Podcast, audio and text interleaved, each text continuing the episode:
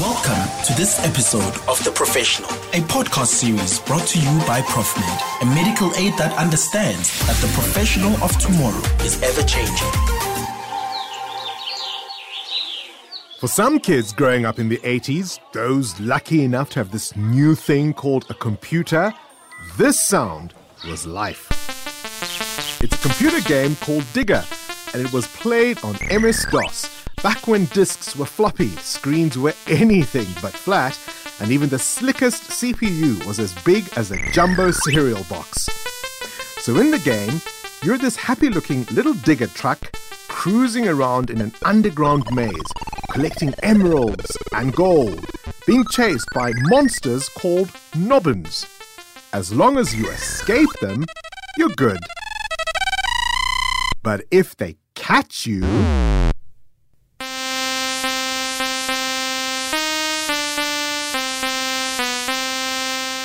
Now, as you picture a computer obsessed kid from the 1980s playing this game, who springs to mind? Probably a young boy, right? And if this kid is playing Digger in South Africa during apartheid, you're probably thinking he's white, right? In Palesa Sibeko's case, wrong, completely wrong. I grew up in a household where my father was an engineer, so he had access to lots of uh, technological um, things, such you know, hardware such as the personal computer, and then at some stage we ended up uh, having a gaming console in the house. So um, I was very much interested in what was around me, and that was what was around me, playing games from an early age, seeing my father work on the computer, and so forth. So I think my interest just grew from there.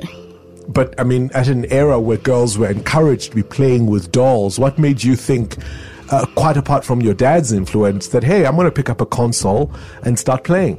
And what was that first console? Um, I actually started playing on PC. And South Africa, I think it wasn't that easy to get some of the early consoles. And because I have two brothers, and at some stage we also lived with my other cousin, all males, and the influence was quite strong. I think for me to do what they were doing rather than what the other girls in my neighborhood were doing. And this young girl, sitting with her face as close as she can get it to her dad's boxy computer screen, winning a digger, she'll go to high school in a free South Africa. She'll have the chance to pursue all the stuff she's most interested in technology, music, gaming, and communication. Eventually, she'll end up winning at life. And she'll help grow a whole new generation of girls to join her on a quest to transform the world of tech. I'm Bongani Bingwa, and this is The Professional, a podcast from ProfMed about how the world of work is changing in surprising ways. In this episode, we speak to someone who's already perfectly at home in this strange new landscape. Someone who's comfortable laying down the tracks as the train's already moving, or jumping off a cliff and building her parachute on the way down.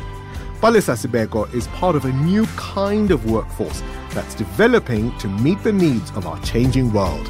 She's a trailblazing tech innovator, a highly successful woman in a male dominated industry who wants to turn HR on its head, and someone who believes that small changes can make the world of difference. Uh, when I was growing up, uh, because of the influences that I had around me, I wanted to be a scientist. I wanted to be a musician and a writer. And for me, that seemed perfectly normal that I could be all those things. These days, Palesa's drive to work in a bunch of apparently unconnected fields doesn't seem all that strange. But back in the 80s and 90s, she got a lot of pushback. I would say that's actually quite typical now uh, of some of the younger people who are coming into the work world. But at the time, for me, I did receive some criticism. I think society just wasn't um, as open to people who were doing very disparate things and couldn't really create a, a coherent narrative as to what it is that you were doing. Fresh out of high school, Palesa didn't exactly follow her passion. She signed up for a BSc degree in what's now called molecular cell biology at Wits University.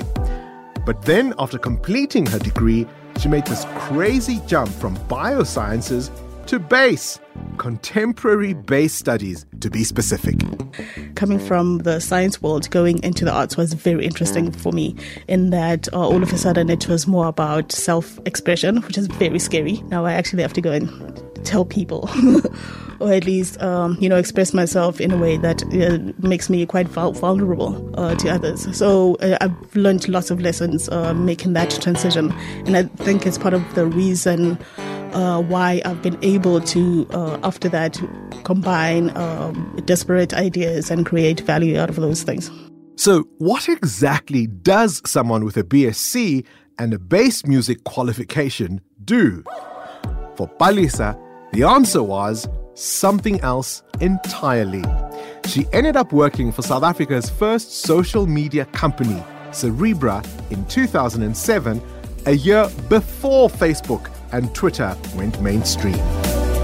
Oh my goodness, uh, that was probably one of the highlights of my career so far. Is that here we are as a startup, we're essentially a startup at the time. We're creating this thing as we're going along. Um, it's very new to to South Africa. Brands are trying to figure out how they can take advantage of it, and um, with this team, really fantastic uh, group of people who are constantly learning and constantly sharing, which was uh, the most fun part for me. Is just the the satisfaction of just having new knowledge every day and being able to test it in a real environment.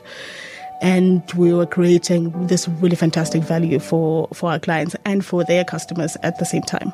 In other words, Palesa was into social media before it was cool. It's very exciting. That's the number one thing. But it's also unnerving because you do not know how on earth is going to be received and it could fall flat.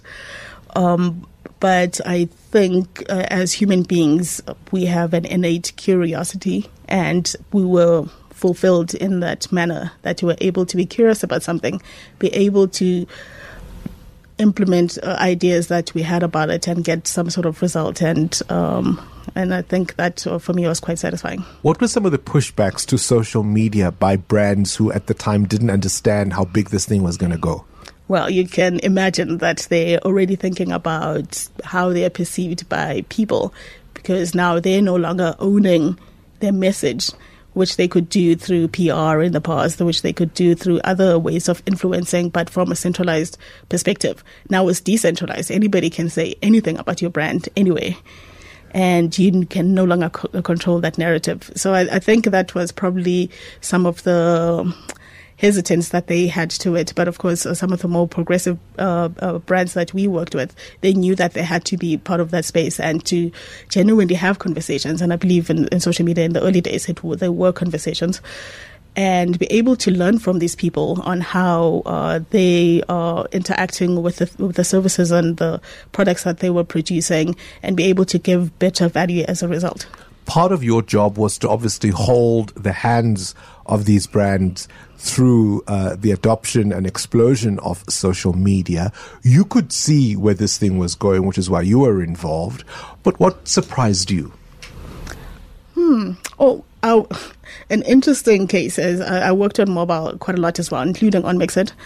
What was very surprising to me was how some people uh, on those platforms were getting quite personal about their lives. Uh, so you're, uh, say, a, a, community designer or community manager, and then you have all these people who are dumping all their most personal um, stories on you. What is it about the band that made it feel like it was safe enough for you to go and share some of the most intimate details of what you're going through? That for me is still surprising uh, to this day because that's not something that I would do. As Palesa mentions, something that was very cool back then was Mxit. Remember that? The free instant messaging service was born in Stellenbosch in 2005, two years before the word iPhone even existed, and long before smartphones became a thing. At the time, though, we had a sister company called Brandish, and that was more mobile focused. So um, at Brandish, I was doing, um, I was heading up what they called the mob mix. um, aspect of their business, which was um, all the services for for Mxit. So coming up with um, text-based games and just creating opportunities for brands to reach that audience. So it, and it was a huge audience. And then on the Cerebra side, that's where um, I started working as a mobile strategist, but had was really more for a community designer. For those of us who might have forgotten, uh, talk to me about the success and the explosion of Mxit and its demise. So Mxit, when I got involved from a professional uh, perspective, was extremely huge. I don't remember how many millions of users they had at the time.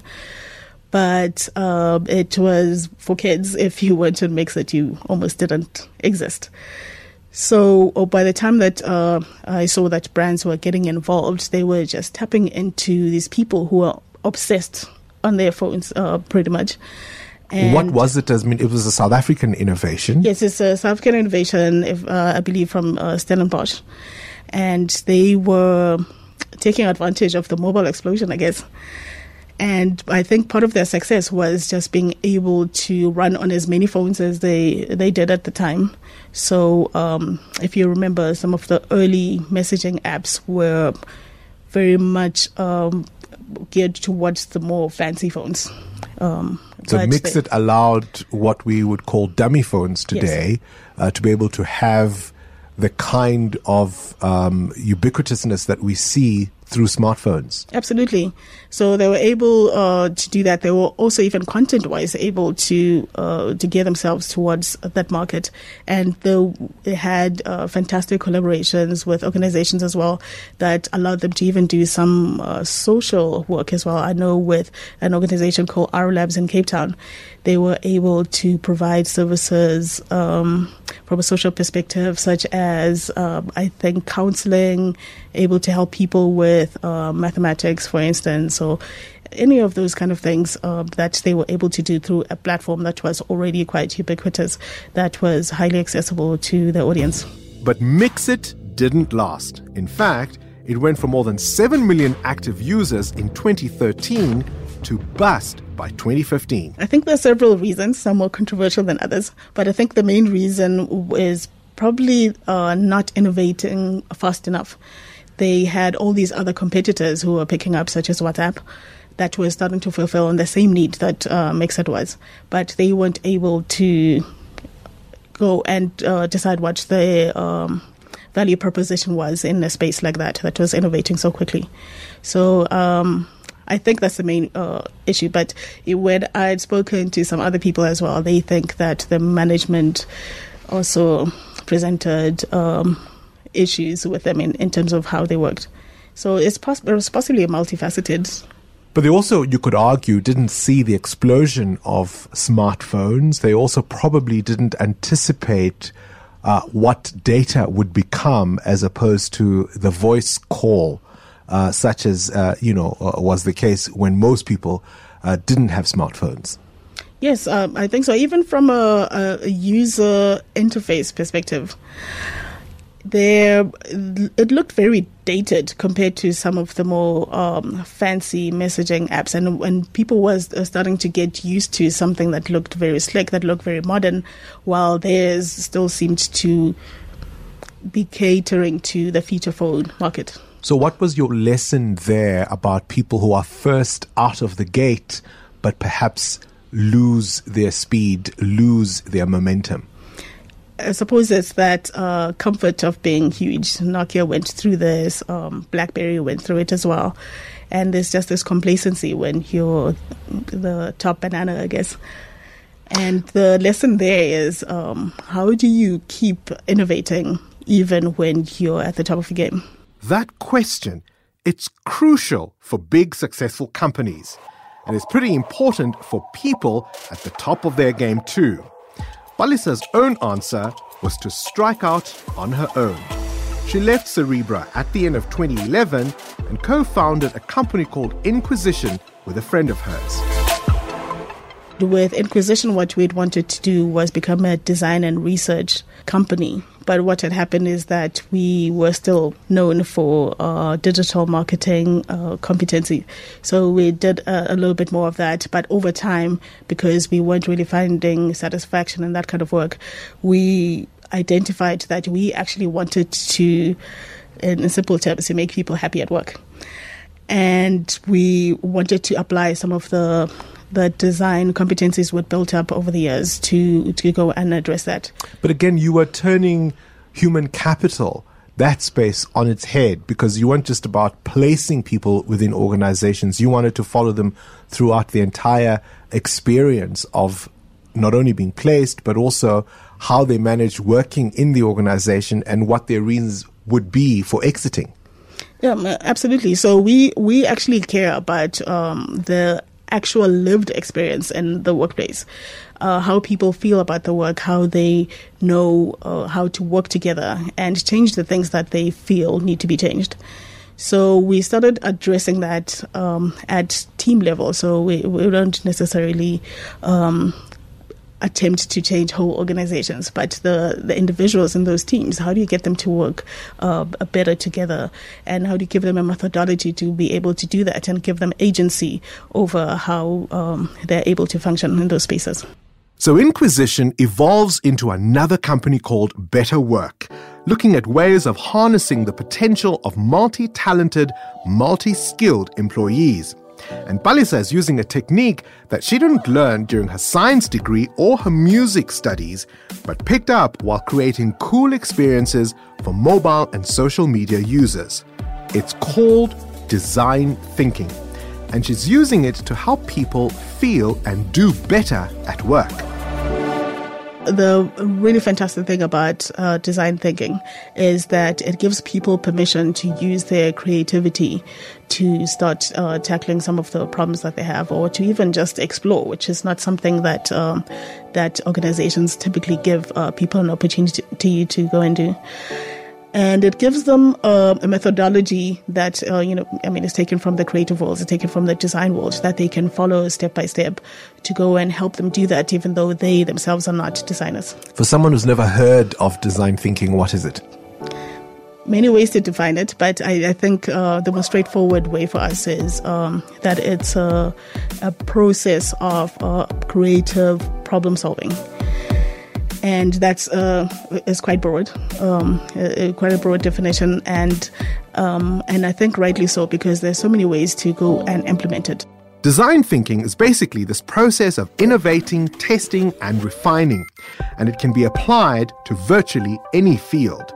It's particularly useful in solving so called wicked problems, problems that are ill defined and don't have an easy or obvious answer.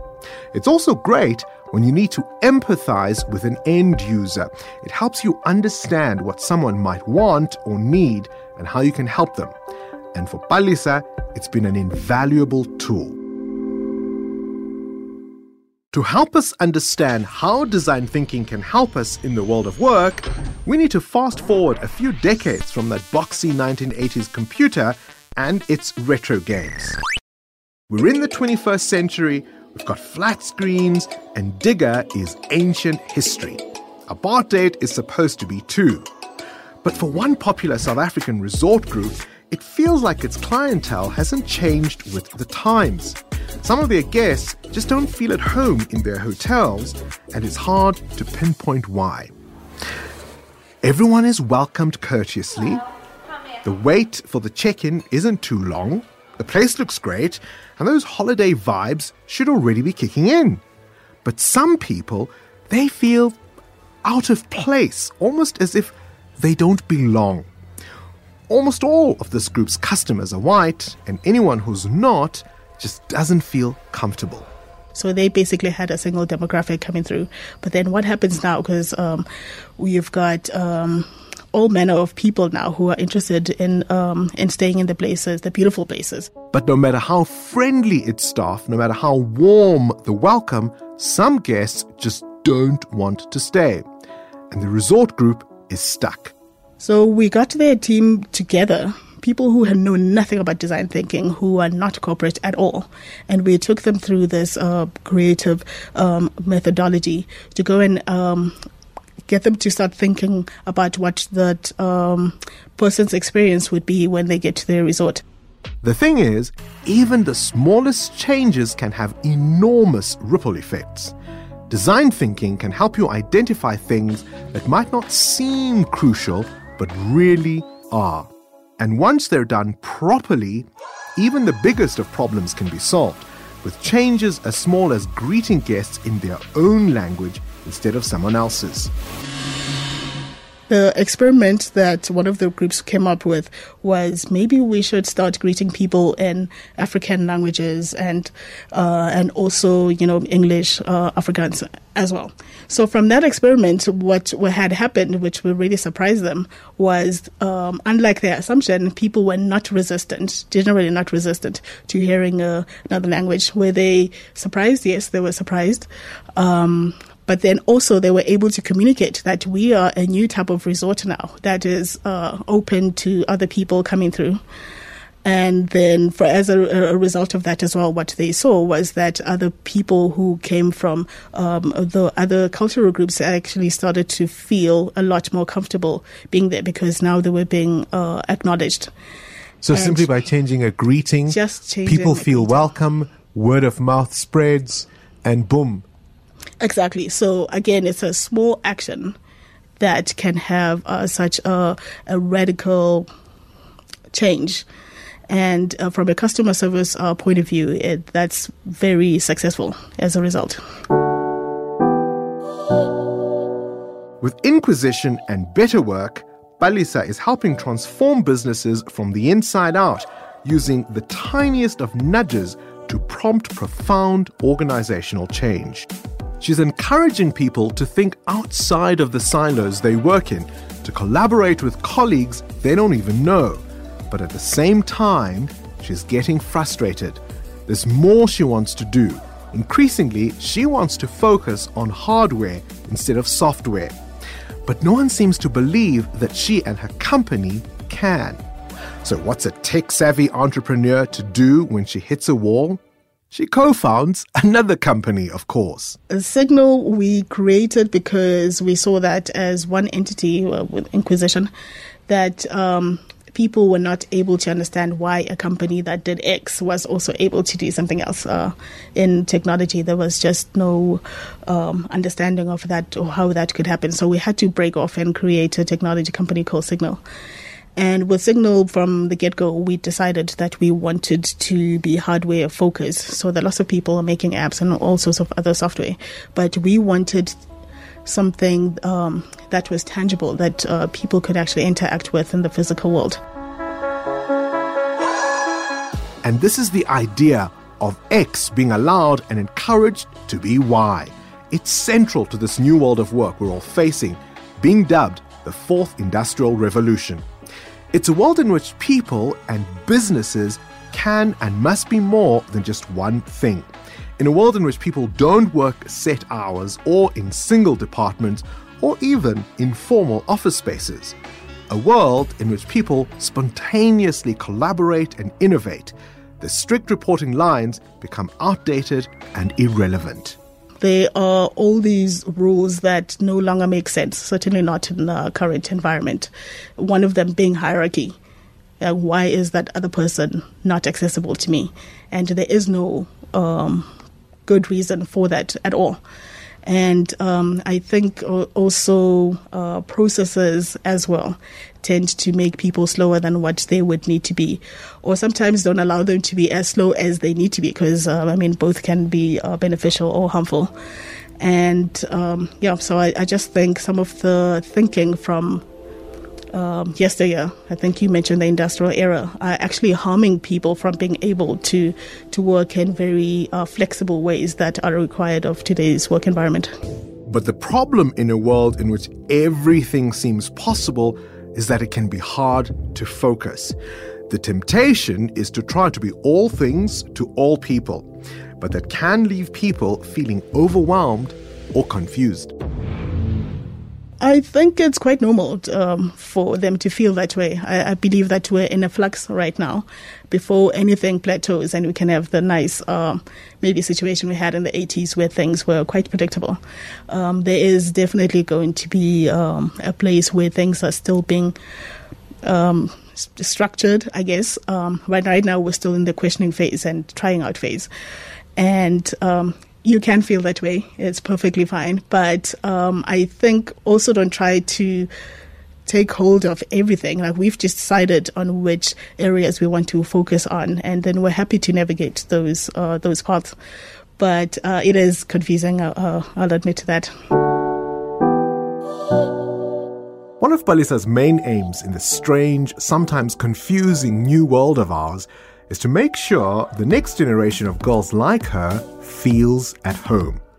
When she's not helping reinvent the world of work, she runs a non-profit initiative called Girls Invent Tomorrow, empowering, educating, and mentoring girls about opportunities in science and tech. And Palesa is doing this because she's worried that we're already lagging behind in South Africa, even before the fourth industrial revolution has properly begun we are definitely left behind. So one of the the things that um, I've been working on through Girls Invent Tomorrow and uh, through one of our partners as well, GFPA, is doing these um, coding and robotics workshops. And the the kids, they are absolutely bright, but they have definitely been shortchanged in terms of um, building their numeracy and maybe even literacy skills. So in that way, we're behind. But in terms of the kids themselves, they are actually quite fantastic. You mentioned Girls Invent Tomorrow. Why is it important for you for girls to be encouraged uh, to participate in STEM careers? There is a shortage of women in these spaces. And with an increasingly um, technology based world, we cannot have the influence only coming from one set or one half of the world. We actually needed to, um, you know, to cover as many perspectives as possible. So uh, diversity and inclusion is absolutely important, I believe, in, in technology and the sciences. So from that perspective, um, um, it's absolutely crucial. But also, um, I just think these careers present very, very exciting uh, career paths. And why should that also be left to only some people and not others? we see in our workshops as well just how uh, excited the the kids get when you know when you give them a new way of thinking or looking at things. Girls Invent Tomorrow ostensibly focuses on the so-called STEM disciplines science, technology, engineering, and maths. But because of Palesa's background in the arts and the love she has for music and theatre, the work she's doing actually feeds into an updated version of STEM, one that's quickly gaining traction in scientific circles around the world. It's called STEAM Science, Tech, Engineering, Arts, and Math. The main difference between STEM and STEAM is that STEM focuses only on scientific concepts. STEAM investigates the same concepts, but it uses inquiry and problem based learning methods generally associated with the creative process. Stuff like design thinking, for instance. For Palesa, it's important not to lose sight of who she's designing for, to make sure that the tech she's developing is human centered, to keep people at the core of problem solving. I think a lot of the time, especially with uh, technology or technical um, uh, professions, the humanity aspect uh, tends to be stripped away. And now I'm able to marry those two things. Uh, it's not either or. As human beings, we can never really separate ourselves from that.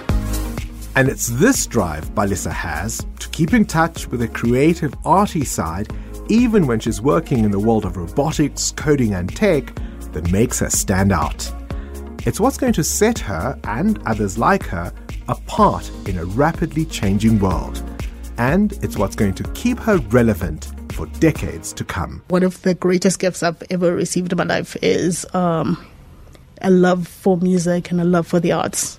It's been incredibly enriching to my life experience because I don't just um, see um, art and just uh, consume it uh, at a let's say superficial level. I'm able to engage with it, and it, many times it's been able to uh, change my perspective or just help me to contemplate things uh, deeply.